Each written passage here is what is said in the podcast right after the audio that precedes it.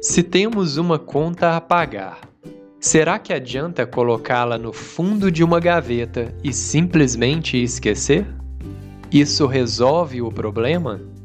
Ou será que no futuro o valor a pagar não será muito maior? Às vezes, também fazemos isso com algumas questões emocionais. Escondemos bem no fundo e não percebemos como já estamos pagando um preço muito alto por isso. Daniel, psicoterapeuta.